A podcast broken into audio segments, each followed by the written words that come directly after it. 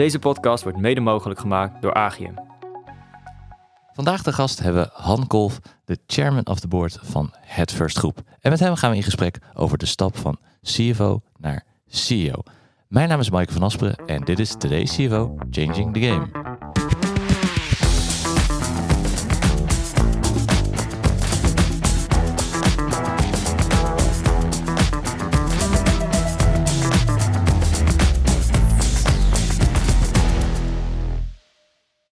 Han, welkom. Leuk dat je er bent. Dank je. Eh, fijn om hier te zijn. Kijk, toch. Heb je er zin in het komende uur? Ja hoor. Dat is mooi, dat is mooi. Ja, we, we, we kennen elkaar natuurlijk ook al aardig goed al een aantal jaren. Dus eh, ja, dit, gaat een, dit gaat een mooi gesprek worden. Zeker. En eh, voor de vlijmscherpe vragen vandaag hebben we eh, Robert van Adrichem er weer bij. Zeker. Leuk dat je bent, Robert. Fijn om erbij te zijn. En eh, al veel interessante punten voorbij gekomen in het voorgesprekje. Dus ik kijk er naar uit komend uur. Ja, hopelijk vergeten we die niet dan nu mee te nemen.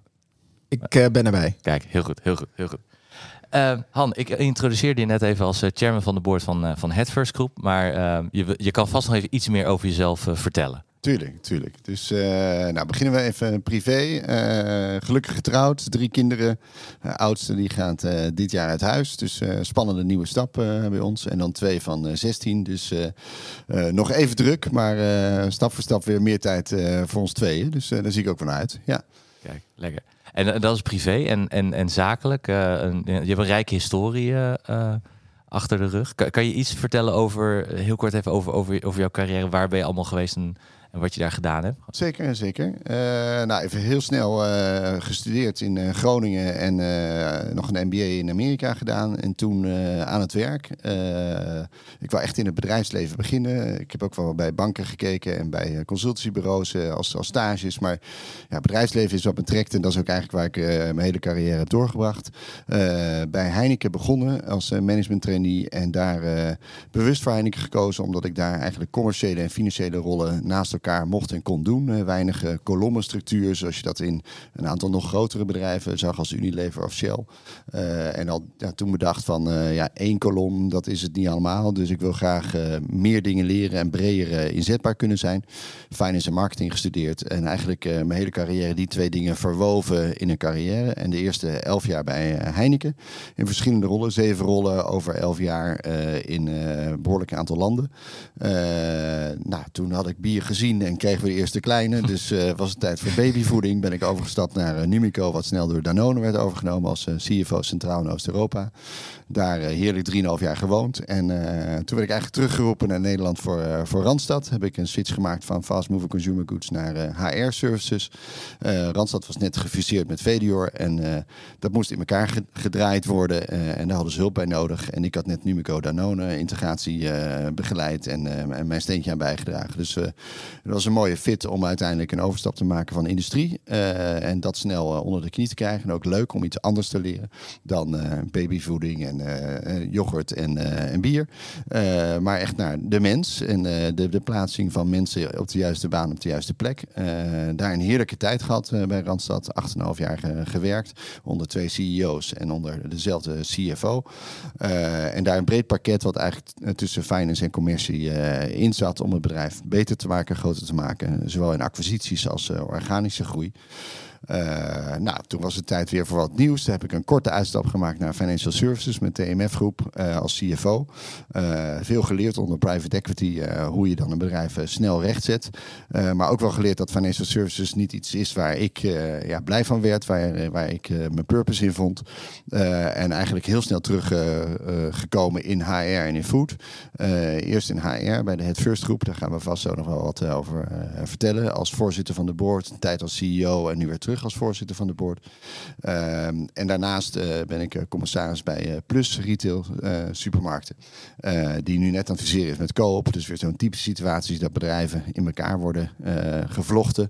En nou, daar heb ik langzamerhand wat ervaring mee. Dus die probeer ik daar over te geven aan het, aan het bestuur als, als commissaris. Ik, ik wil zeggen, dat lijkt wel een rode draad door jouw carrière heen. Overnames, integreren, fusies. Ja, ik hou van groei en ik hou ook wel van beweging en verandering. En uh, om daar een steentje aan bij te dragen. En als je nou, terugkijkt, dat, uh, dat ontdek je eigenlijk dan meer, meer door terug te kijken dan uh, terwijl je het aan het doen bent. Dan merk je dat je eigenlijk altijd op plekken zit waar fors veel verandering is. Of je dat zelf organiseert. en daaraan bijdraagt om, ja, of het nou een bedrijf rechtzetten is of klaar te zetten voor groei. Of een team smeet wat, ja, wat ambitieuze plannen heeft. daar hou ik wel van. Van verandering en verbetering en richting geven aan, aan die verandering. En de andere rode lijn die ik hoor is ook wel de mix van commercie en finance. Klopt. Ja. Dat begon al bij Heineken, gaf je aan. Ja, ik, heb, uh, ik geloof niet zo in hokjes. En uh, als je dan zelf al vroeg jong verschillende dingen hebt gedaan, dan uh, leer je makkelijker over kolommen heen kijken en niet alleen maar daar vast in zitten. En uiteindelijk eindigt een bedrijf natuurlijk altijd bij een general manager algemeen. Dus dan, ja, dan heb je het over, ja, maar je kan je niet het een of het ander. Maar uiteindelijk moet een bedrijf natuurlijk in zijn geheel geleid worden. En zijn de onderdelen die juist samen iets goed doen, de, de bedrijven die succesvol zijn.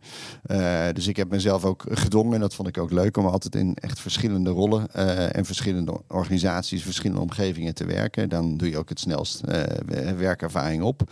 Uh, maar dan zie je ook snel waar het hele geheel naartoe moet gaan. dus ik heb een diepteas in, in marketing en finance, of in commercie en finance. en wat minder bijvoorbeeld in productie of supply chain. we zitten hier in Delft. Daar zitten natuurlijk heel veel mensen die aan de technische kant heel veel verstand hebben. Nou, daar moet je mij niet over vragen. Daar heb ik groot respect voor. dus iedereen heeft zijn eigen expertise. Maar maar ik geloof wel dat je meerdere expertises nodig hebt om een bedrijf te leiden. En dat het nuttig is om een carrière te hebben waar je dus uh, over de verschillende disciplines heen uh, gewerkt hebt. En is digitalisering dan nog zo'n derde rode lijn? Ja, denk ik wel. Maar wel, uh, die ben ik later tegengekomen. Want ik ben geen uh, IT'er of techneut van, uh, van achtergrond. maar natuurlijk elk bedrijf is tegenwoordig een digitaal bedrijf. Als het een beetje goed leidt of moet dat worden. en ik ben dat eigenlijk tegengekomen in mijn, mijn tijd bij Randstad. Dat, dat digitalisering daar sneller ging dan eigenlijk misschien in food of in de fast moving wereld waar, waar, ik, waar ik vandaan kwam. en een nieuw thema was wat makkelijker daar implementeerbaar was. Omdat je niet een hele supply chain achter je hebt met een fabriek en voorraden en dingen die moeten te veranderen. dus in de business services wereld is, is, is uh, digitale transformatie sneller gegaan. Uh, veel eerder natuurlijk in de reiswereld en uh, nou van industrieën die daarop voorop lopen. Maar in business services is dat snel gegaan en kan je snel dingen eigenlijk makkelijker en beter voor de klant inregelen met techniek, met digitaal. En ik heb bij Randstad het innovatiefonds opgericht om te leren van kleinere bedrijven die dat sneller deden dan ons als Randstad. En ja, daar leer, dan leer je zelf mee ook. En dat is langzamerhand wel een rode draad daarna geworden door die lering van kleine bedrijven. Hoe pas je dat toe in grote bedrijven en hoe doe je dat? Uh, ja, daar begin ik langzamerhand uh, nou ja, ook wel tien jaar plus, plus, ervaring mee te hebben hoe, hoe dat te organiseren. Ja. En wat is dan de magic sauce? Heb je ontdekt? Wat heb je met name geleerd van die kleine bedrijven? Nou, de Magic zoals die kleine bedrijven alleen, die lukt het uh, soms wel. Hè. Je hebt natuurlijk een paar die dan opeens een unicorn worden. Uh, de grote bedrijven lukt het soms ook. Uh, maar je hebt een beetje van beide nodig. De kleine hebben veel veranderingkracht en veel passie voor ambitie en verandering. De grote die zitten liever op hun business en houden daar graag aan vast. en je hebt een beetje van beide nodig. Je moet ze beide een beetje losfrikken. en daar, daar gaat het uiteindelijk over mensen. Het gaat over mensen die willen veranderen en goed bedrijfsprocessen begrijpen. Om te kijken waar kan techniek nou echt helpen? Waar implementeer je dat nou? En waar is het alleen maar techniek om techniek? Er zijn natuurlijk elke eh, dag startups die met een nieuwe software tool komen, die dan eh, zegt weer het ei Columbus uitgevonden te hebben. Of dat nou eh, alleen voor de consument is of voor een bedrijf wat een bepaald bedrijfsproces kan verbeteren. maar je moet heel goed leren als je in bedrijven werkt. Wat, wat is nou specifiek hier op het detail van een proces of een nieuwe businessmodel? Is, is iets wat echt kan werken en echt waarde toevoegt. en dat is best wel maatwerk. Dus ik heb wel geleerd dat je daar eigenlijk de mensen die digitaal goed doen, die weten heel veel van hun businessprocessen, zodat ze dan kunnen mappen waar je digitaal goed kan toepassen. Er zit er af en toe ook niet een, een factor van geluk in? Nou, je moet proberen. Dus op die manier, als je alleen maar één ding doet uh, en dat probeert en niet verandert, dan kom je er niet. Dus uh, geluk kan je organiseren door, dat noemen ze dan in digitale taal AB-testing. En te proberen om te kijken wat werkt en wat niet werkt. dus het is wel, geluk is misschien te breed, maar ja, je schiet natuurlijk niet in één keer raak. Uh, en, en dat moet je dus wel als bedrijf die mindset hebben. Dat je niet iedereen afstraft als je zegt van ja, maar jij ging toch het nieuwe digitale businessmodel bedenken en uh, het is niet gelukt. Ja, het lukt altijd niet in de eerste keer. Hè? Dus je moet dat gewoon stap voor stap uh, ontdekken. En daar ook voor organiseren. Dus daar de ruimte voor geven en mensen niet afstraffen als ze wat geprobeerd hebben. Want ja, dan, dan kom je er echt niet. Dus dat heeft ook veel met cultuur en mensen en gedrag te maken. En dat is misschien ook wel een as in, in mijn carrière. Dat ik het leuk vind om groepen mensen te organiseren en dat zo te regelen dat ja, het beste uit iedereen komt. En dat heeft met digitaal ook veel te maken. Je kan niet digitaal als een technische tool zien. Het, dat gaat om juist ja, hoe organiseer je dingen en kan je techniek inzetten zodat mensen beter tot hun recht komen. Ja. En uh, als je uh, nu dan terugkijkt op jouw carrière, uh, had je ooit gedacht CFO te worden? Had je dat gewild? Nou, ik, ik, ik had wel ambitie. Hè? En, en uh, ook een geplande ambitie dat ik echt wel uh, dingen wilde bereiken. En, en dacht van nou, ik wil, ik wil bedrijf, leren bij een groot bedrijf, want die zullen wel dingen goed georganiseerd hebben. En ik, ik wil die keuze bewust maken. Ik had hem, ik, meer merk ik ook dan anderen, heel bewust gekozen in de soort studie en bewust gekozen in uh, waar dan te werken, waar je dat dan kan toepassen. Uh, dus ik was zeker niet ambitieloos en van we zien, we zien wel. Dus ik had wel het gevoel, ik wil, ik wil naar, hè, naar bestuursniveau kunnen groeien. En of dat nou CFO is of CEO of wat dan ook, die termen waren niet zo belangrijk. Maar wel, ik wil hogerop in het bedrijfsleven. Dat was ja. mijn ambitie. Ja. Ja, oké. Okay. Dus de term maakt niet uit, maar je wilde wel naar het bestuursniveau. En om daar te komen had je wel, ik heb een echt een brede basis nodig. Dus ik moet, wat van, ik moet eigenlijk wat van het hele bedrijfsproces weten. Of... Ja, en ik had dus eh, als keuze, ik zag ook wel dat veel mensen uh, kiezen voor één kolom of één ding. En dat, dat wilde ik per definitie niet. En ik weet niet of dat nou hè, was omdat ik dacht dat dat dan een slimme andere strategie was om daar te komen. Maar, de, maar want waarschijnlijk in, in veel momenten in je carrière is dat helemaal niet verstandig. Want dan kan je veel beter gewoon in één kolom blijven. En heel snel omhoog klikken en uh, klimmen op die manier. Want dan blijf je met die expertise uh, ja, dat vakgebied doen. Dus misschien was dat dan uh, sneller gegaan. Die afweging heb ik wel eerder eh, gehad. Van had ik dan niet gewoon in die finance kolom waar ik ooit begon bij Heineken na mijn traineeship moeten blijven.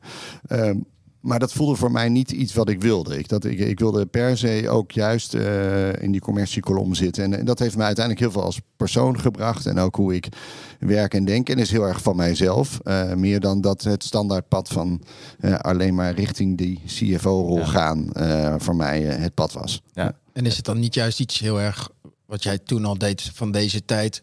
om een goede businesspartner te zijn... dat je ook het commerciële proces snapt, doorgrond... zodat je echt een sparringpartner bent... Zeker. Ja, je, je hebt dan de, tussen aanhalingstekens voor financials, de andere kant gezien.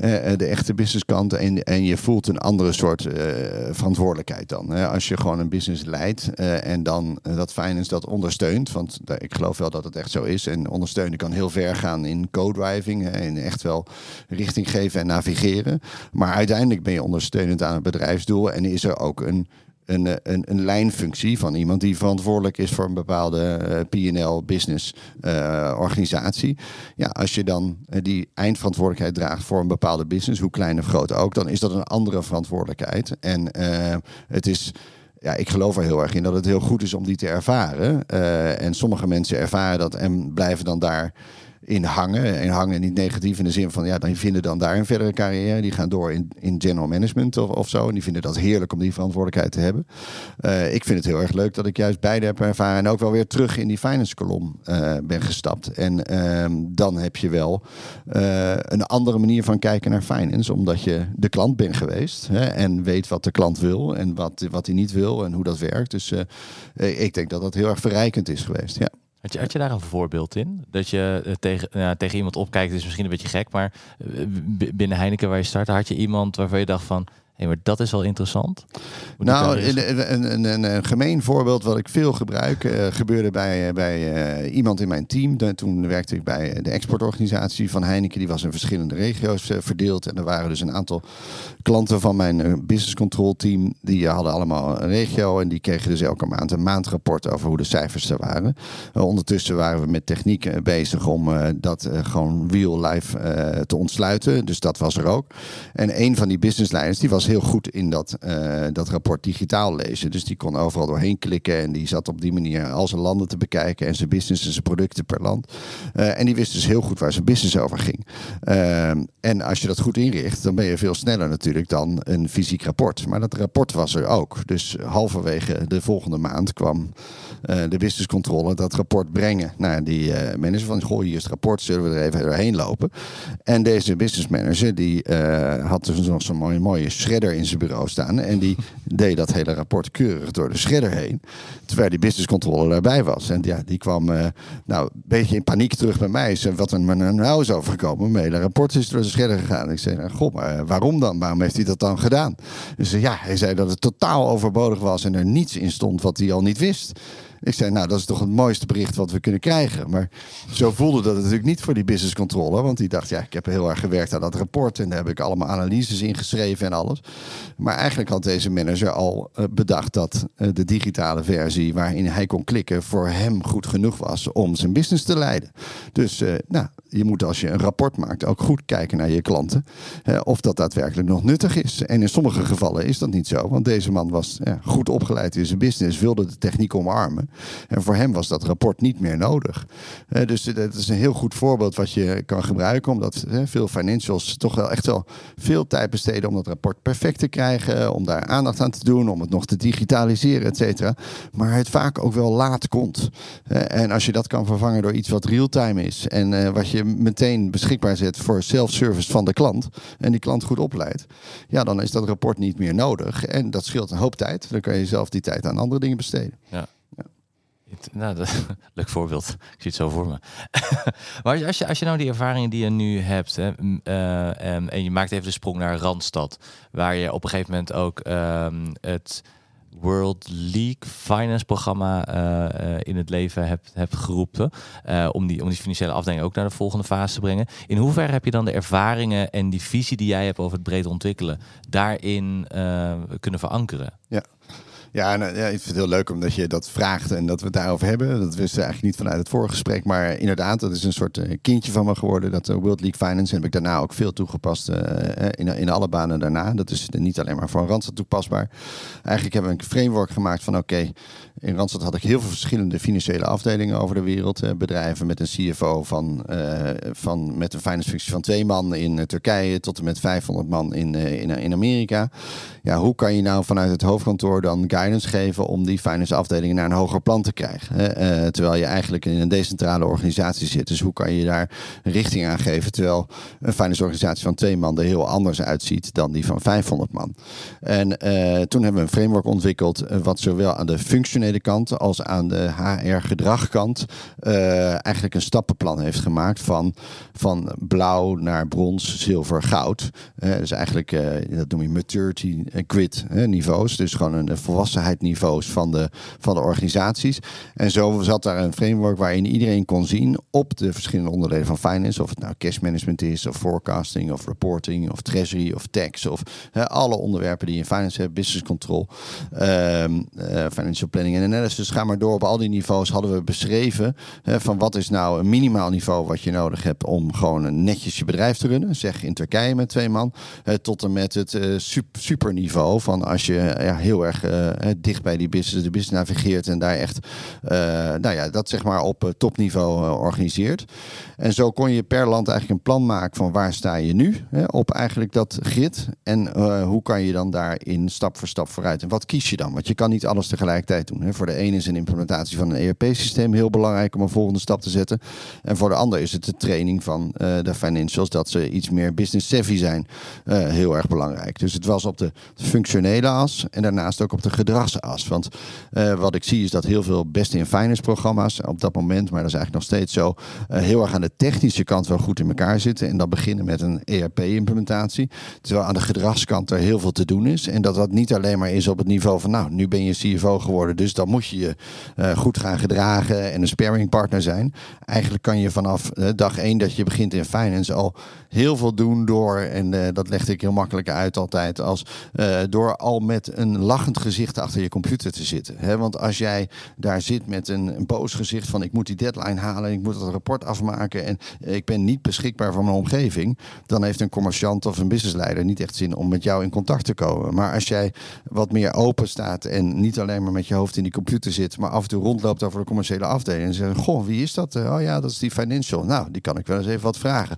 Dan raak je al in contact. Hè? Dus alleen al het kopje koffie drinken bij commercie, zeg maar, om op die manier de business te begrijpen. Hè, dan ben je al meer in contact en heb je het risico dat uiteindelijk je rapport niet in de shredder eh, verdwijnt, is, is, gewoon, eh, is gewoon lager, omdat je begrijpt wat nodig is om die business te leiden. Hè, dus echt interesse en nieuwsgierigheid in wat de onderliggende business is. En daar gewoon tijd voor nemen, is iets wat je kan trainen. En niet iets wat je dan opeens op CFO-niveau uh, ja, heel, heel erg moet doen. Ik zag met name bijvoorbeeld in een Franse organisatie heel hiërarchisch was dat zij, als je dan vroeg wie is je klant aan een junior analyst of een financial controller, dan zei ze ja, mijn baas is de klant. Oké, en wie is dan de klant van, je, van, van jouw baas? Nou, die baas, die baas, dat ging dan drie lagen omhoog en dan was de CFO de eindklant en dan ging het weer terug naar commercie. Terwijl eigenlijk voor het meest junior niveau in een financiële organisatie is ook de klant juist dwars. De commerciële afdeling of de, de operatieafdeling of, of wie dan ook dat rapport leest. Dus niet omhoog, maar juist opzij. En dat moet je zo snel mogelijk eigenlijk ontwikkelen en zorgen dat iemand niet ja, zegt van ja, je wordt eerst gewoon analist en dan zit je gewoon honderd uh, uur uh, achter die uh, computer die Excel uit te spitten en dat is je taak. ik geloof er heel erg in dat vanaf het begin al je taak is om, ja, dat voor een stuk van je business is dat je taak, maar juist ook om, om rond te lopen en te kijken wat is nodig in die organisatie en daar echt tijd voor te nemen. Dus uh, daar zit veel uh, passie achter om dat uit te dragen. Maar dus ook echt wel een structuur in dat World League Finance om uh, mensen te helpen om zowel zelf te zien wat het volgende niveau is in gedrag. maar ook het beoordelingsgesprek bijvoorbeeld te, de, te hebben over iemand die misschien. in finance heb je veel mensen die misschien iets introverter zijn. Of het iets prettiger vinden om achter die Excel te blijven zitten. Ja, om die dan te stimuleren. Zeggen, joh, maar als jij hogerop wil, ja, dan moet je niet alleen maar de super zeg maar super nerd zijn in Excel om daar uh, een prachtige P&L en balans en cashflow in elkaar te draaien. Maar dan moet je dat ook over de bühne kunnen brengen. En dan moet je daar ook wat mee kunnen doen. En dat is trainbaar. Het is niet zo dat als jij introvert bent, dat je per definitie afgeschreven bent om CFO te worden of om in commercie te gaan.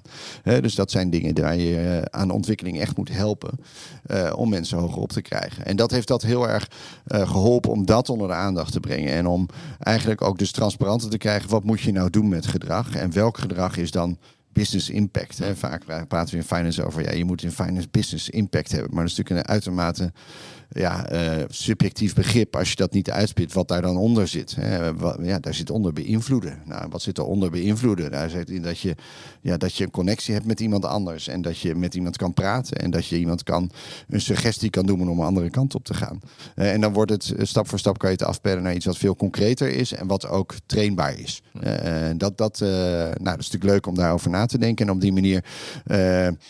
Uh, vanaf een afstand. Hè. Uh, in, in Randstad was dat over dan die 2000 mensen in finance. Uh, een, een, tool mee te geven voor iedereen om elke dag het een stapje beter te doen. Maar ik vind het ook wel mooi dat je dus zegt ook voor als introvert zijnde hoef je niet afgeschreven te zijn voor bepaalde rollen omdat we denken dat er alleen maar extraverte mensen op horen te zitten. Ik vind het, dat heb ik eigenlijk nog niet gehoord. Ik vind dat wel een hele mooie, mooie uitspraak. Nou ja, als je kijkt, goed, ik, ik, ik zit nu ook lang in dat HR-vak. Het is natuurlijk ontzettend leuk om eh, mensen met heel veel kwaliteiten uiteindelijk te zetten op banen waar die kwaliteiten nodig zijn. En we zijn denk ik als samenleving, vinden we hokjes makkelijk. Van iemand is in zo'n hokje en dan kan hij dat. Uh, maar mensen zijn veel meer dan dat ene hokje. Uh, en dus hoe meer je die hokjes kan afbreken en de echte kwaliteit van iemand kan laten zien en kan laten werken voor uh, hem of haarzelf, maar ook voor uh, bedrijf, dan, dan is dat een hele mooie match. Ja. En daar kijken we soms een beetje te kort door de bocht naar iemand. Is dit of is dat? Zit in een functie finance of commercie? Of is introvert of extrovert? Of kan dit heel goed? Dus dan zal hij dat andere wel niet zo goed kunnen. Uh, ja, terwijl je natuurlijk zelf een heel kleurenpalet als mens bent. En uh, ja, de, de droom is altijd, uh, wat dat betreft voor mij in, in HR en het plaats van mensen, is, is dat je ultieme gebruik kan maken van al die competenties van mensen. en die dan op de juiste plek krijgt, ja. zodat die daar gelukkig zijn, verder groeien en, en zichzelf kunnen ontwikkelen. Ik, ik zie denk, dat Michael eh, een deurtje opent en er komt heel veel passie en energie vrij. Ja. Geweldig om te zien. Eh ja, Agim is ook een ontwikkelbedrijf.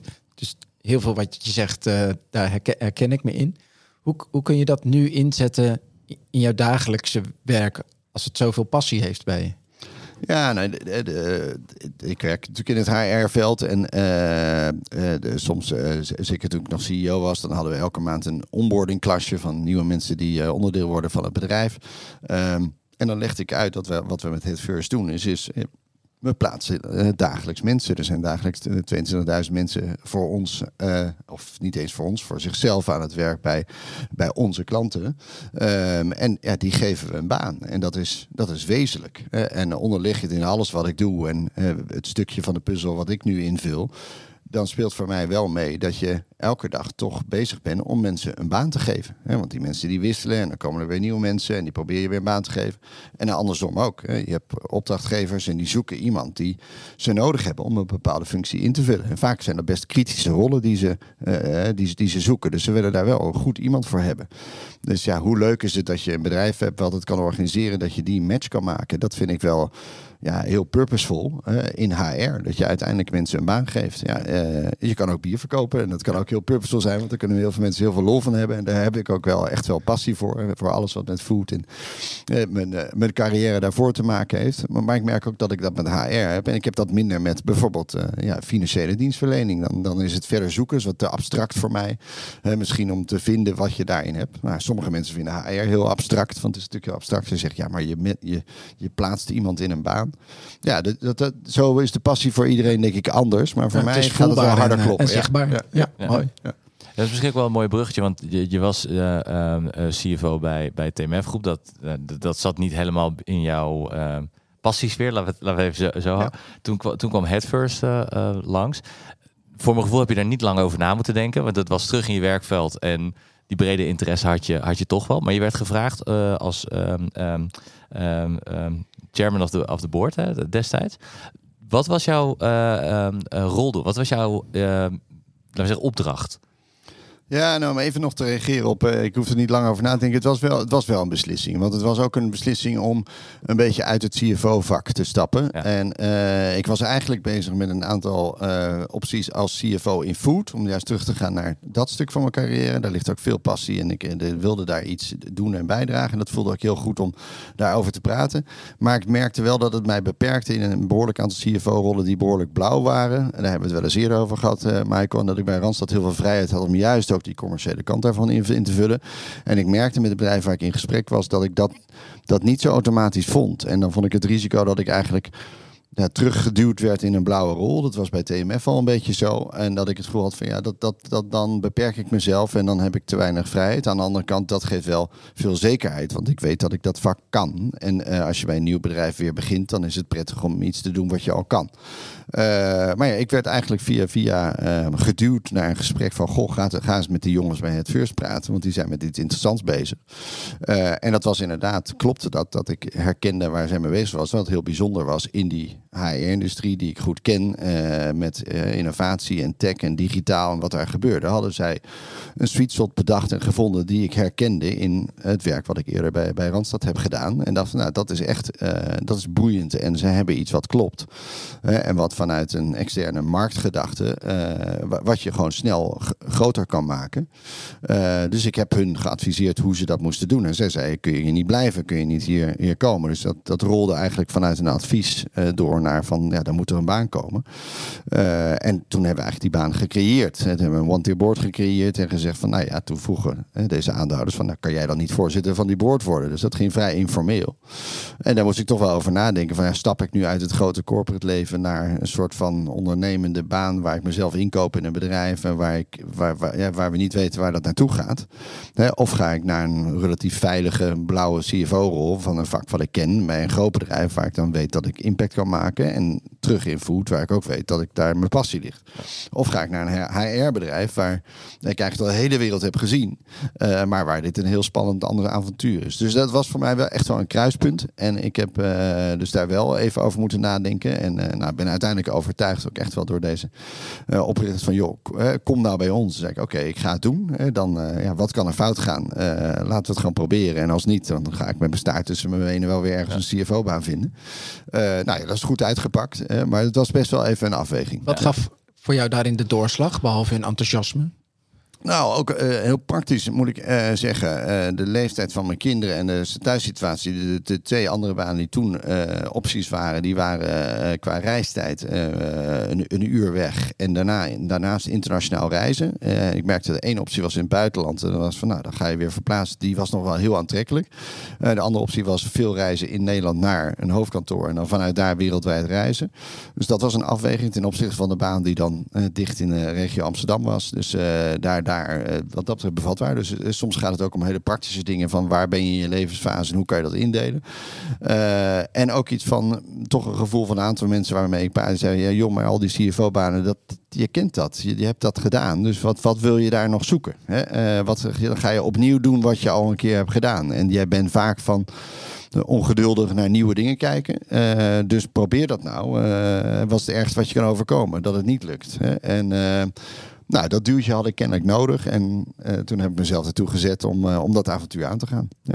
Maar dan kan, nou, nou hoor ik je wel zeggen dat de, de CFO-baan die je had, staat een beetje aan de blauwe kant. Was het lastiger geworden als er een CFO-baan voorbij gekomen, waarbij je eigenlijk ook best wel een brede rol had, had kunnen nemen en dus ook met die commerciële kant had kunnen zitten? Zeker. Zeker. Uh, dus uh, dus uh, ja, we zijn nu een eentje verder. Maar op dat moment kwamen natuurlijk dan net nadat je die keuze hebt gemaakt, komen er ook banen weer voorbij. die dan waarvan ik, oeh, ja. dat is wel heel erg, vind ik vereerd dat ik daarvoor gevraagd word. en dan moet je in feite ook je rug recht houden van, ja, zal ik dan niet toch nu snel er weer even tussenuit knijpen en dan weer het oude vak ingaan. Uh, ja, dat is het leven. Dus, uh, dus, dus dat is dan zo. En uh, ik, ik ben zeker niet van, nou dan hou je maar aan één keuze vast. Dus dan ben je toch ook achteraf juist nog even... word je een paar keer gechallenged van, ja, als ik dat dan toen had geweten... of ja. moet ik dan niet nu toch daar voor gaan. Uh, ja, dat kan je, nu een paar jaar verder kan je zeggen van nou, ik ben blij dat ik dit pad heb gekozen. Maar je kan ook, je weet ook niet hoe dat andere pad ook heel erg leuk was geweest. Weet je, zo, zo gaan die dingen. Ja. Nee, ik kan me voorstellen. En, en, en ook dat eigenlijk had je al de keuze gemaakt voor jezelf van ik wil CFO bij een ander bedrijf gaan, uh, gaan worden. Ik wil eigenlijk weer terug de voet in als, als CFO zijn. Dus je had al een keuze gemaakt. En toen kwam er wat anders voorbij, wat, ja. wat, wat eigenlijk misschien toch iets meer, toch wel in je passiegebied zat. En, ja. en die keuze gemaakt om, om die stap dan te doen. En achteraf heb je natuurlijk geen spijt van dat je die keuze hebt gemaakt. Nee, heb ik zeker niet. Maar uh, ja, dat kan je dan niet overzien. Hè? Dus daar ben ik ook heel eerlijk in. ik was, ik was heel gericht met een totaal andere richting bezig. En ook heel duidelijk naar deze ondernemers achter het first van... joh, ja. maak nog even gebruik van mijn adviesdiensten. Want ik ga dadelijk gewoon toch weer bij een groot bedrijf...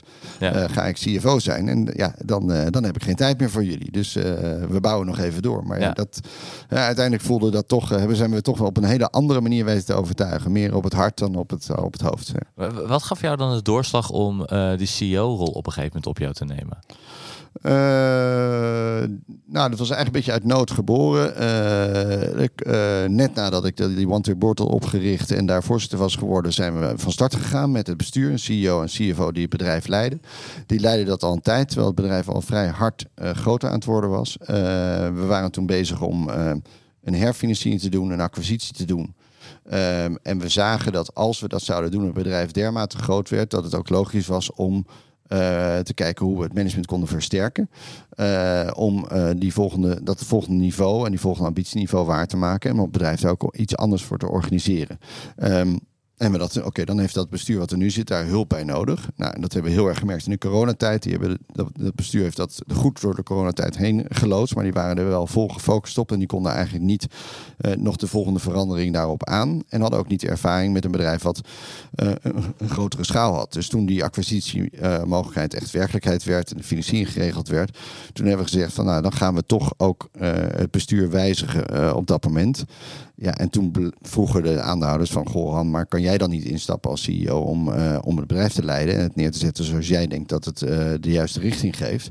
Nou, daar heb ik wel even over na moeten denken, want dat was eigenlijk niet de bedoeling, zeg maar. Want, uh, en was ook nog niet mijn ambitie om op die manier dat te doen. Maar het was ook wel weer een mooie kans en ook wel weer heel erg leuk om dan dat avontuur in te stappen. En ja, ik was daar wel de meest logische gedoodverfde kandidaat vanuit de aandeelhouders om dat te doen. Dus we hebben toen gekozen voor een structuur dat vanuit het geacquireerde bedrijf CFO kwam, vanuit het, het de commerciële man kwam en ik vanuit de aandeelhouders uh, afdaalde, uh, zeg maar, in, in het bestuur. En op die manier we ja, vanuit drie kanten uh, een, een, bestuur hebben wat ervaring heeft om het bedrijf goed neer te zetten voor de volgende fase van groei. dat was ook het moment dat private equity instapte. Toen was er de minderheids private equity hebben eh, klopt hebben we eh, om de financiering van de, de, acquisitie rond te maken hebben we Cartesia toen aan boord gehaald om, om, om die stap te maken. Hebben zij daar ook dan jou voor gevraagd of was het puur vanuit de oorspronkelijke aandeelhouders? Nee, waren oorspronkelijke aandeelhouders die dat dan wilden. En die konden dat natuurlijk eigenlijk ook afdwingen, omdat die de meerderheid hadden ten opzichte van de minderheids private equity. Maar die vonden dat wel een goed idee. Die waren wel, het was eigenlijk, die dingen kwamen allemaal tegelijkertijd samen. Dus zij vonden dat een goed idee dat ik dan zou instappen. Dat gaf hun ook een gevoel dat er iemand met ervaring uit de industrie de volgende groeifase zou begeleiden. Dus dat werd zeer ondersteund door, door private equity om dat op die manier zeg maar te organiseren en in te regelen. Uh, nou ja, dan stap je in en dan heb je opeens een CEO-baan. Dus dan wordt de wereld wel anders. Dus dat, dat was leuk. Ja. ja. Want, want wat maakte jou die droomkandidaat? Uh, nou, ik denk ervaring in de industrie. Hè, dus weten waar het bedrijf naartoe moet en richting geven. Uh, goed onderlegd natuurlijk aan de financials kant. Hè, maar ook wel een duidelijke visie op hoe je dat bedrijf wil leiden. En uh, ik kwam van grotere organisaties en dat is waar dit bedrijf naartoe moest dus dat maakte me een goede kandidaat. Wat me mogelijk een minder goede kandidaat werkte, is ervaring om een relatief klein bedrijf direct te leiden. wat dus uiteindelijk ja, nog, laten we zeggen, minder denkkracht heeft en minder professioneel is georganiseerd dan, een, dan de bedrijf waar ik mee heb gewerkt. Maar aan de andere kant, een Randstad lijkt groot, maar wat ik je net vertelde, een Turkije is dan uiteindelijk heel erg klein. Dus ik heb ook wel binnen grotere groepen gewerkt met kleinere bedrijven. Ja, dan ben je nu in feite eindverantwoordelijk voor uh, zo'n relatief klein bedrijf, wat wel een grote omzet heeft, maar qua aantal mensen klein is. En dat betekent dus ook dat je uh, je capaciteit van je managementteam is nog niet op het professionele niveau van wat ik bijvoorbeeld bij Randstad had of bij Heineken of Danone. Dus daar moet je dan naartoe ontwikkelen. Moest je dan meer hands-on zijn? Oh. Ja, dat was het. Ja, ja hands-on en dus ook meer uh, ja, moeilijker misschien keuzes maken, omdat je minder uh, kracht hebt nog in het bedrijf. Dus dan moet je, uh, moet je nog duidelijker zijn in van wat ga je eerst doen en wat ga je daarna doen. Ja. Lag er ook frustratie op de loer, omdat je altijd gewend was op een bepaald professionaliteitsvlak te opereren en dat dat nu opeens anders was? Nou, ik heb dat wel eerder ervaring. Ik was dus wel heel bewust van, oké, als je dan hè, daar uh, instapt, dan ga je wel met je voeten in de klei. Hè. dan krijg je veel op je bureau wat niet te maken heeft alleen maar met een mooie strategie formuleren of een World League Finance programma doen. Dan moet je gewoon uh, dingen oplossen op de werkvloer voor nu. Hè. En dan kost dat tijd die afleidt van uh, de, de strategie neerzetten. En uh, je kan ook zeggen, ja, dat is, dat is de baan, dat is leuk. En, uh, en dan leer je dat. dus ik heb dat heel erg van genoten om dat te doen en die eindverantwoordelijkheid te hebben. En ook op die manier een versneld richting te geven aan een bedrijf. maar er zitten ook kanten aan die, die, die, ja, je staat gewoon 24 uur per dag aan. Hè? En je hebt wel iedereen op te staan, in een verandering mee te nemen. Je hebt veel wisselingen van personeel, want een aantal mensen die verenigen zelf zich niet met die verandering en die van een MKB-bedrijf. Die vinden dat dan veel te corporate wat, uh, wat daar binnenkomt. En van, ja, die hebben daar een afweermechanisme voor. Van, nou, dat wil ik niet. En bovendien was het, het, het, uh, de, degene die leiding gaven aan het bedrijf, waren zeer directief aan de leiding geven. Nou, dat is niet een stijl die mijn stijl is. Die is echt heel veel meer delegerend en opbouwend. Uh, maar dat moet een personeel moet dat wel aankunnen. Die moeten dan verantwoordelijkheid nemen. En dat waren ze niet gewend. Hè. Dus uh, ik heb veel wisselingen gehad in mensen die dan zeggen: ja, maar die verantwoordelijkheid wil ik niet. Uh, mijn baas zei altijd precies wat ik moest doen. Uh, ja, dat, dus een aantal dingen moet je dicht bij jezelf blijven. Of heb ik bedacht dat ik dicht bij mezelf wilde blijven. En een aantal dingen moet je wel veranderen, omdat je nou eenmaal in een andere omgeving zit. En dat, dat was in die zin dus ook een cultuurverandering. Het was niet alleen maar een techniekverandering. Nee, zeker. Het was met, met, met, name een cultuurverandering om uh, ja, de, het bedrijf zo te organiseren dat dat het klaar was om versneld te groeien. En als je snel wil groeien, moet je zorgen dat de mensen mee kunnen en dat die verantwoordelijkheid dragen. Want je kan niet meer in je eentje dat bedrijf dan leiden. Het bedrijf werd daar te, te groot voor. Op het moment dat je, je hebt snel een beetje een fase zoals een bedrijf van 0 naar 50 FTE's gaat, van 50 naar 100. Hè. Dan heb je een hiccup en dan van 100 naar 200. Het zijn allemaal, en of het nou precies dat is, maar het heeft allemaal te maken met hoe je in groepen organiseert en elkaar kent of niet kent, op verschillende locaties zit. Uh, waar ja, hoe groter je wordt, uh, je op een bepaalde manier wel moet proberen om een band met elkaar te hebben en een manier van werken. Uh, ik bedoel, ja, dat is natuurlijk bedrijf met allerlei theorieën over celtheorie, van hoe groot kan je met elkaar werken, wie kan je echt kennen. Ja, en daar moet, je, daar moet je wel rekening houden in zo'n bedrijf. Als je inderdaad groeit en twee bedrijven ook samenvoegt, dan wil je wel een cultuur hebben die één cultuur is en waarmee je samen kan en waar iedereen blij is en waar natuurlijk meer carrièrekansen voor mensen zijn. Maar als ze dat eng vinden en het liever alleen maar willen blijven doen wat ze deden en uh, doen wat de baas zegt, dan, dan zit je vast, dan kom je niet verder. Uh, uh, dus daar hebben we echt wel andere cultuur neergezet, andere kernwaarden neergezet, ander gedrag geëist. En het was dan geen groot World League Finance programma, maar wel uitgeschreven. Wat is het gedrag wat wij verwachten van iedereen in deze organisatie? Klinkt heel streng, maar het is juist eigenlijk, geeft juist heel veel vrijheid uh, door uh, eigenlijk aan te geven dat mensen verantwoordelijk kunnen zijn en mogen zijn voor hun eigen baan en de eigen invulling van die baan. Doet me denken aan uh, Corporate Tribe, boek van Danielle Brown en Jessica Kramer, die ook zeggen, ja, als je een cultuurverandering, dan heb je ergens een bestaande cultuur en dan ga je op reis. Hè, en dan kom je in een soort ondertussen, totdat je weer in, in die nieuwe cultuur komt. En kun je dan nu zeggen dat je daar bent, of zijn jullie nog op reis? Ja, of... mooie, mooie vraag. Uh, uh, ik denk dat je altijd op reis bent. Uh, hè, maar er was wel even een moment dat ik, en ik denk dat het daarvoor goed was dat, ik, dat je dan alle touwtjes in handen hebt, dat je echt om moet. Hè. En dat was wel, dat werd ook natuurlijk dan vereenzelvigd door te zeggen dat vanuit de aandeelhouder stapt er een nieuwe en andere CEO in. Met die ervaring en die zet die cultuur neer. En ik zie het een beetje zo dat ik heb de ja, de piketpalen geslagen van, van de foundation, van het begin en, en van het traject en ook de richting en de strategie. Uh, en op een gegeven moment hè, wilden we ook weer verder met dat bedrijf en de acquisitiekant doen. Dus ik kon er niet beide doen. Dus ik ben echt heel veel intern bezig geweest, relatief te weinig met de klanten bezig geweest, maar echt met het knutselen intern om dat goed neer te zetten, de cultuur. En toen hebben we op een gegeven moment besloten, we gaan de rol weer splitsen. Uh, dat ik weer terug voorzitter word en we een nieuwe CEO krijgen die dan vanuit daar weer de volgende slag maakt. En toen is Marion van Happen gekomen van USG met 23 jaar ervaring vanuit de industrie, uh, vanuit de HR services uh, en daar in de directie zat met heel veel ervaring van oké, hoe kan je bedrijven ook weer groter maken vanuit dat, mand, dat punt. En met een meer commercieel profiel dan mijn profiel. Uh, zodat ze ook, je weer meer naar buiten kan gaan en die kant uh, zeg maar kan benadrukken. Uh, dus ja, elke fase heeft dan een andere leider nodig. En, en zij heeft, bij haar is het ook zeker niet af. En zij heeft ook een ambitie om dat bedrijf weer groter te maken. Dus ga je weer daardoorheen. Maar het begin was daarin misschien spannender, omdat er meer dingen je echt heel erg verandert van cultuur. Terwijl ja, Marion en ik zitten heel erg op één lijn van wat is de, de cultuur die we willen hebben. En die heeft wel iets te maken met corporate, maar ja, we zijn veel kleiner, we zijn veel platter, we willen veel sneller zijn.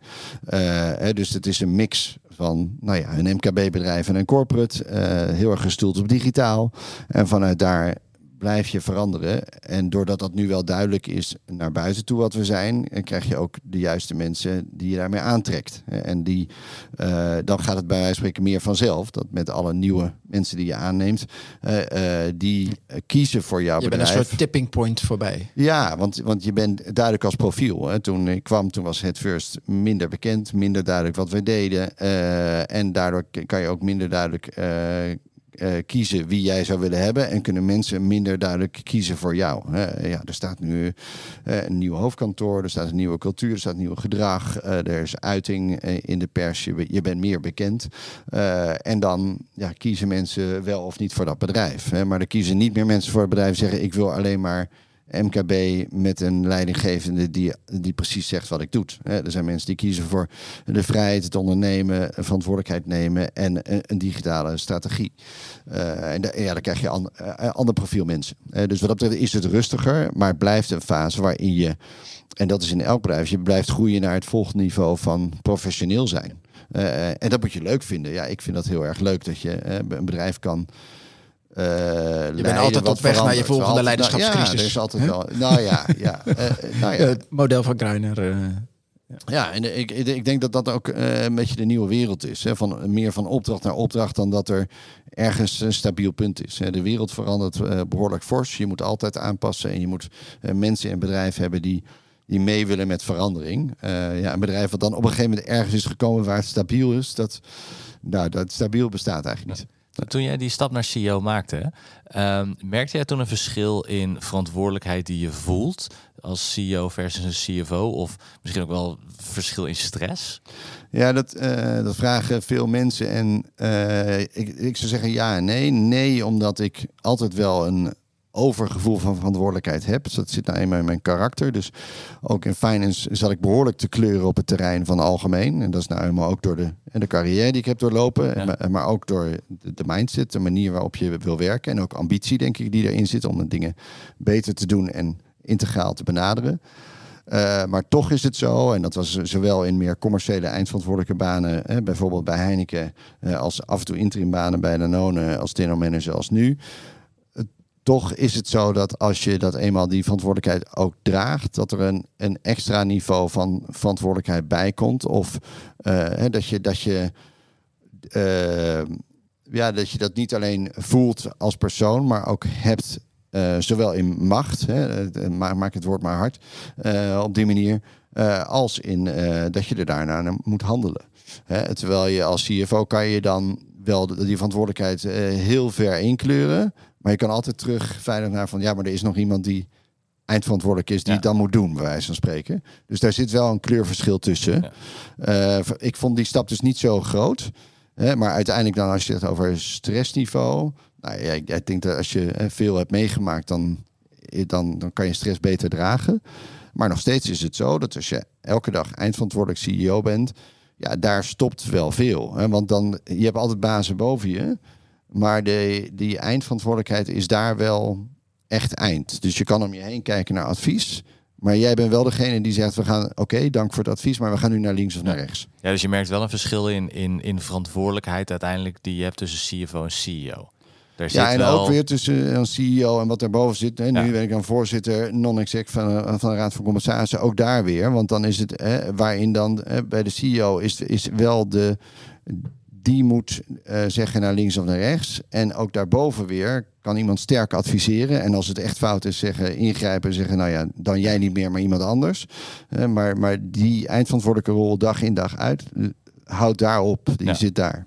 En hoe voelt dat dan voor jou als je om je heen kijkt en je, er is eigenlijk verder niemand meer just you? Ja, daar moet je even, daar moet je even aan wennen.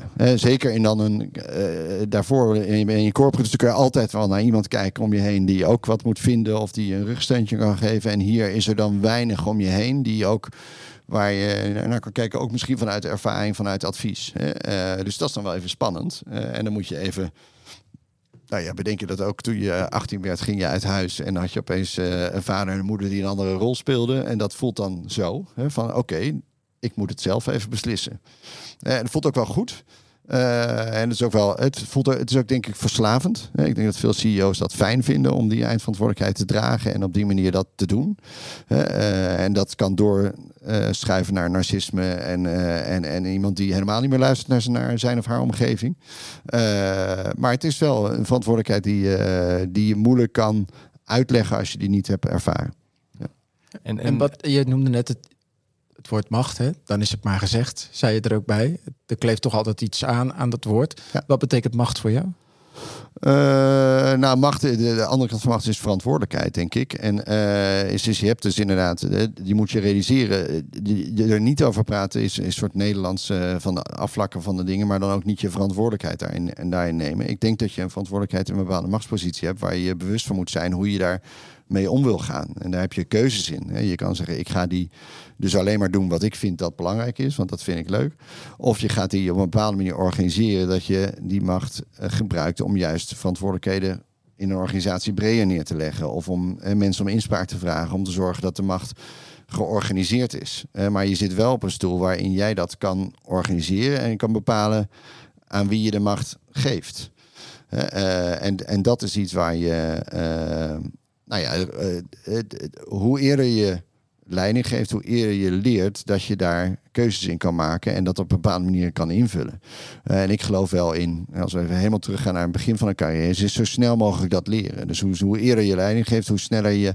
En sommige mensen hebben dat al tijdens een studie of een school, dat ze klasvertegenwoordiger zijn of wat dan ook. Maar dan leer je hoe dat is, wat dat gevoel is en wat je daarmee kan. Als klasvertegenwoordiger kan je ook alles zelf met de leraar gaan afstemmen. Of je kan allerlei klasgenoten gaan motiveren om bepaalde dingen en stukjes van die macht over te nemen. En zo, zo is dat in een bedrijf denk ik ook. Ja, dan kan ik me voorstellen dat je reputatie je vooruit gaat naar een organisatie. En hoe organiseer je of organiseer je dan ook feedback? Of... Ja. ja, ik denk dat dat heel, heel belangrijk is. En dat uh, er zit iets, en daar, daar zijn boeken voor geschreven, in dat natuurlijk uh, als je die verantwoordelijkheid hebt, dan gebeurt er iets bijna fysiek met je. Is dus dat je meer gefocust bent, meer geconcentreerd, dus gewoon meer adrenaline wat door je systeem gaat.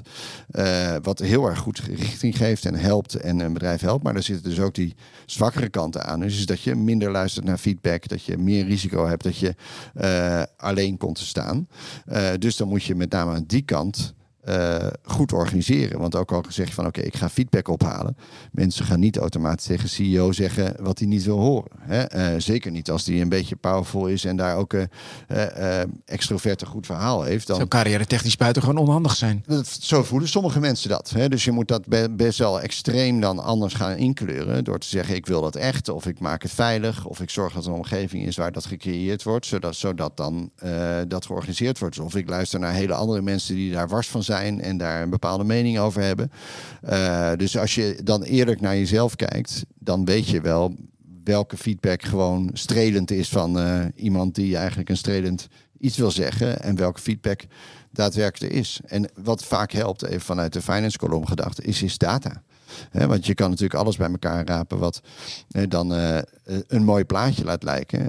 Maar daar heb je een sterke finance kolom. Helpt enorm om te kijken naar wat gebeurt er dag in dag uit in een bedrijf. En zeggen de data, financiële en niet-financiële data, hetzelfde als wat je dan uit die feedback hoort. Die data vertelt een verhaal als het NPS-score is over je klant of over je leverancier.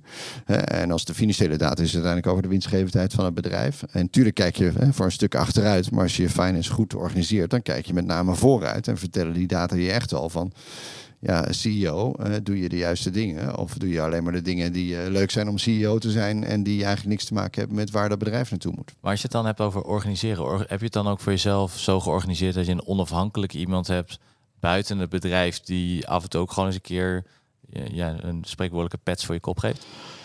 Ja, ik denk dat je beide, dat heb ik. En, maar ik denk dat je beide moet organiseren. Want iemand buiten het bedrijf kan niet precies dan inschatten of hoe jij je binnen dat bedrijf uh, gedraagt. Hè? Uh, dus het beste is toch wel om binnen het bedrijf te proberen met zoveel mogelijk mensen een sparringpartner veilige relatie te creëren. Waarin mensen echt wel feedback kunnen geven. En dan nog, hè, soms is dat heel moeilijk. Zeggen ze, Johan, maar ik, echt, dit, dit je, vraagt te veel. Of we doen te veel dingen tegelijk. Of uh, jij wil naar links, maar we moeten eerst nog naar rechts. En dan krijg je eigenlijk meer dilemma's terug dan dat je oplossingen krijgt. Nou, daar moet je dan ook doorheen kiezen van hè, ga ik dan die beslissing nemen of laat ik die beslissing bij iemand anders nemen, nemen die feedback wat daarmee te doen of laat ik het even of moet ik daar nu echt op acteren. Dus dat is natuurlijk het vervelende van feedback is je krijgt nog meer datapunten waarmee je iets kan of vindt dat je iets moet. Uh, maar ik geloof wel dat dat de manier is. En uh, zolang je strategie duidelijk is en je plan duidelijk is in een jaar en dat vertaald hebt naar duidelijke subplannen in een kwartaal of een maand en met z'n allen kiest voor een bepaalde richting, dan zijn er minder van dat soort dilemma's en is er meer overeenstemming. Dus het gaat ook over het inregelen van je strategie naar executie, waarin je heel veel kan afvangen dat je niet elke dag dat soort vragen krijgt. Want als je dat duidelijk met elkaar hebt gezegd van nou, dit is ons doel op, de op een vijfjarige termijn, dit is ons doel in een jaar, dan gaan we deze activiteiten doen om dat te bereiken, dan gaat dit team dit doen en dit team dat doen. Ja, dan wordt het behapbaarder. En ik denk dat daar ook een hele grote rol ligt voor finance om daar in te stappen. Want dat kan je de lijn laten doen. Uiteindelijk is het een lijnverantwoordelijkheid om te bepalen waar die richting heen gaat. Maar dat kan heel erg goed begeleid worden door eh, financials die eigenlijk daar heel dichtbij staan. En dat eigenlijk wat objectiever uh, opschrijven en dan ook objectiever kunnen monitoren. Zeggen, ja, je zei dat je deze activiteit in dit kwartaal uh, ging doen. Hebben we dat dan gedaan? Uh, hebben we dat, oh, of niet? En waarom dan niet? dat, ik, ik, daar, daar, ik denk dat dat een van de mooiste rollen van finance is om op die manier te navigeren. Als je, als je even, want dit, dit is zeggen, best wel wat, wat harde, uh, aan, laten zeggen, de harde kant van feedback die je terug kan, kan krijgen. Als je, als je nu terugkijkt op jouw carrière als leider zijnde, wat is het meest inzichtvolle feedback die je hebt gehad op jou als persoon zijnde? Uh, goeie vraag. Ja, ik denk wel, uh, je, ik denk dat je jezelf door je carrière heen, als je daarvoor open staat, steeds beter leert kennen. En leert kennen waar, je goed in bent en waar je minder goed in bent. En waar daar helpen spiegels om dat beeld voor jezelf aan te scherpen. En ook misschien wel om uit je schulp te, uh, te komen. Want ik heb lang ook financiële rollen gedaan, wat redelijk blauwe rollen zijn, terwijl mijn karakter heel erg geel en rood is. En dus je kan zeggen dat past niet, want dat, ja, je moet gewoon heel blauw en gestructureerd stap voor stap alles afwerken, want dat is wat een CFO doet. Of je kan zeggen, ja, dat is wel heel goed, want je, uh, je kan verandering brengen en juist kijken hoe het and anders kan. Uh, maar wat ik wel geleerd heb, is, is um, hoe dit, mijn dominante stijl dan ja, voor een bepaalde situatie goed is, maar voor andere situaties niet goed is. En dan moet je dus om je heen je team zo organiseren dat dan die andere dingen wel afgedekt wordt. Uh, uh, ik kan te snel, uh, te ongeduldig naar een bepaald doel gaan. Dat weet ik van mezelf. Maar in de praktijk krijg je dat, als je dat goed organiseert, wel harder terug. Van Johan, die gaat nu echt te snel. En als je dat niet organiseert, dan, dan ben je team achter je kwijt. dus, dus het uh, dus niet één moment waarvan je zegt, nou, dat heeft me, die feedback heeft me zoveel geleerd. Uh, er zijn wel situaties die me veel hebben geleerd om beter de keuze te maken van waar pas ik goed en wat kan ik en wat kan ik niet. Ik heb een tijd voor Heineken in Afrika gewerkt. Ik was ook voor eindverantwoordelijk voor de, voor de, voor de sales, voor de verkoop. Nou, op het moment dat die organisatie stond en de structuur stond, toen werd ik ongeduldig. Toen wou ik nieuwe dingen gaan doen. En dan, ja, eigenlijk had dat bedrijf iemand nodig die dat dan gewoon rustig ging leiden en daar dat uh, op een blauwe manier ging doorontwikkelen, zelfs in de verkoop. Uh, maar ik merkte dat ik niet die persoon was. Dus toen heb ik aangegeven, ja, maar weet je, je kan mij nu hebben, je wil me hier graag hebben om dat door te doen, maar dat is niet mijn kracht. Mijn kracht zit op de verandering. Dus uh, dat was een moeilijke keuze op dat moment, want toen ik dat zei, wist ik van, nou, dit kan wel eens zo zijn dat ik over één, twee banen weer bij Heineken wegga. Want ik heb tegen die regie gezegd, joh, het is een prachtige baan, maar niet mijn baan. En dat is spannend, maar hoe eerlijker je daarin wordt door de feedback die je krijgt van wie ben je zelf en waar kan je jezelf het beste inzetten, hoe, hoe eerlijker je ja, een perfect match kan creëren. Ja.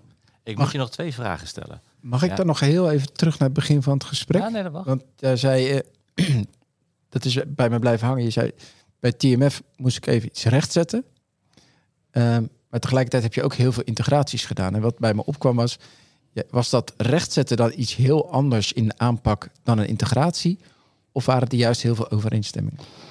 Ja, dat is een goede vraag. Voor mij voelt het allemaal als uh, hetzelfde. Of het nou is een bedrijf wat uh, naar beneden gaat of naar boven gaat. Of het, het, gaat om de mensen op de juiste manier te organiseren. En ik hou wel van groeien. Ik hou niet zo van snijden. Maar je moet soms wel snijden om de organisatie de juiste kant op te richten. En dat heb je toen gedaan met TMF? Ja, en op een gegeven moment merkte ik ook wel dat, eh, dan daar krijg je ook discussies over in een one bird welke richting wil je op? En, en dan, als niet, niet, iedereen daarover eens is, dan moet je ook kiezen van, oké, okay, wat is de richting? Hè? Dus ik heb dat ook wel daar gemerkt van, uh, dat niet iedereen het eens was. en dat kan ook te maken hebben met korte termijn, lange termijn winstgevendheid en van hoe organiseer je een bedrijf. En dus gelukkig heb ik meerdere situaties hè, meegemaakt in, in vele verschillende bedrijven. Hè, waarin dingen ook echt niet goed gaan. En daar leer je soms nog wel meer van. Van nou ja, dat moet je dus niet doen of dat wil je niet doen. Hè, dus voor mij zijn dat een beetje allemaal dezelfde soort organisatiepuzzels. Van het staat niet goed gericht op de toekomst. En je moet daar dan op ingrijpen. En die, dat kan je niet in je eentje. Dat is een discussie met elkaar van wanneer grijp je dan in en wat voor talent heb je nodig op welke plek om uiteindelijk het bedrijf beter neer te zetten.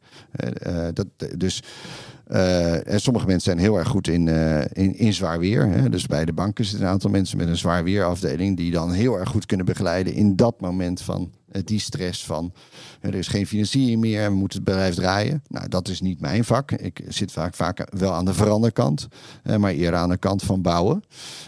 Maar je kan niet voorkomen dat om te bouwen je ook af en toe in zwaar weer zit en een aantal dingen omzet. Dat kom je altijd tegen.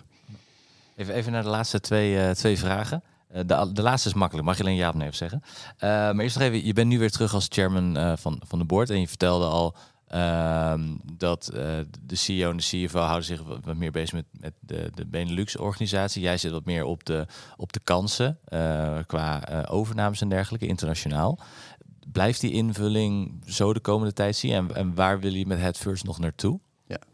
Uh, dus de, kort gezegd, uh, ja, die blijft zo. Uh, ik ben zeer tevreden met het met CEO, CFO-team dat we hebben. Ik ben tevreden met de one-to-board structuur. we, we, we, we, professionaliseren aan een bedrijf in de Benelux. En zitten nog heel veel organische goede kansen in. En natuurlijk ook dingen, bedreigingen die je moet organiseren. Maar ik heb daar vertrouwen in dat we dat bedrijf stap voor stap ja, verder aan het organiseren en aan het, laten groeien zijn.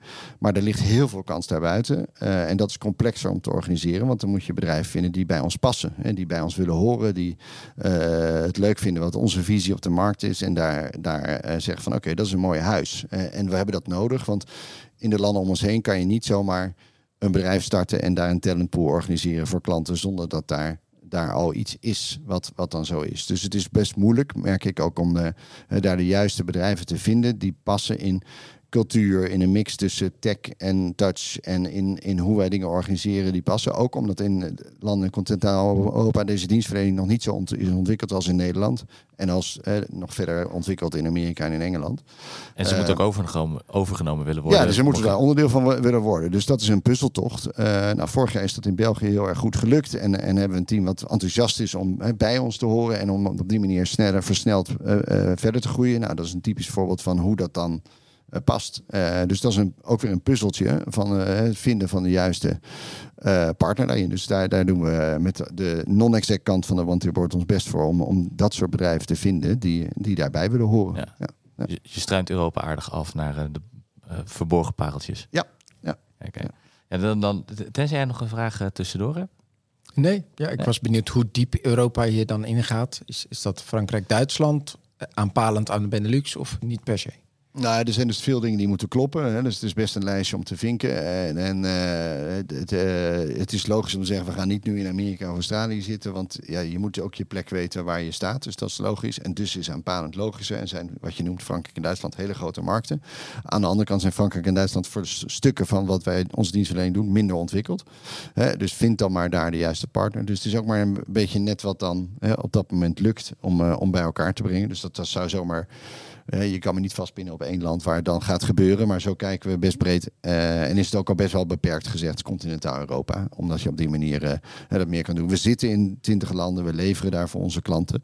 Maar de diepte van onze dienstverlening kunnen we versterken door een aantal acquisities daar, daarbij te vinden. Ja. Ja, nee. ja, dan ga ik je de laatste vraag stellen. Alleen ja of nee mag je antwoorden. Okay. En dat is, um, zie je zelf nog wel eens terug op een CFO-rol? Nou, alleen ja of nee, dan denk ik eerlijk gezegd nee. En dan wil je natuurlijk toch ja, nu wil ik toch wel, ja, nu wil ja, toch het verhaal ja, weten. Ja. nou, het zou kunnen. En uh, wat ik je zei, uh, zeker in het begin, uh, toen ik bij het first begon, was daar twijfel van, goh, ja, dit is wel heel mooi en dat komt langs. nou, dat is veel vaker gebeurd, want je hebt dan natuurlijk nog steeds wel een, een fors CFO-kant profiel. dus die afweging mag ik dan vaker maken van, zou ik daar op zo'n uitnodiging om te gaan solliciteren ingaan, ja of nee. Uh, dus daar leer je dan mee omgaan, hè, wat je daar vindt. Uh, en ja, ik, ik, merk dat ik daar uh, voorbij ben om er ja op te zeggen, omdat ja, het, het, avontuur wat we nu aangaan hartstikke leuk is. en ik de vrijheid heb om meerdere dingen te kunnen doen, onder andere dat commissariaat bij Plus ernaast. ja, en daar, daarmee kan ik veel impact maken en kan ik doen wat ik, wat ik leuk vind. En nou ja, er moet wel een hele goede CFO-baan voorbij komen die dan dat kan evenaren van wat ik hier kan doen qua, qua impact creëren. Ja. Ja. Nou, duidelijk antwoord, duidelijk antwoord. Dan wil ik je ook hartelijk danken voor, uh, voor het gesprek en je openheid uh, uh, zojuist. Ik denk dat we ja, weer op mooi inzicht hebben gehad. En jou ook, Robert, dank voor, voor de scherpe doorvraging. Graag gedaan. Ik hoop dat leuk. het allebei ook leuk hebben gehad. Zeker. Nee, dank om uh, dit zo te doen. Het is altijd leuk om over uh, dit soort topics te praten. Dus uh, vereerd dat jullie me hebben uitgenodigd. En super om hier te zijn. Top. Nou, graag gedaan. En dan wens ik jullie verder nog een hele fijne dag toe. Jij ook, Michael. Jij ook. Mooi uit. Vond je dit nou een leuk gesprek en wil je meer verhalen horen van CFO's? Volg ons dan op ons Agium kanaal.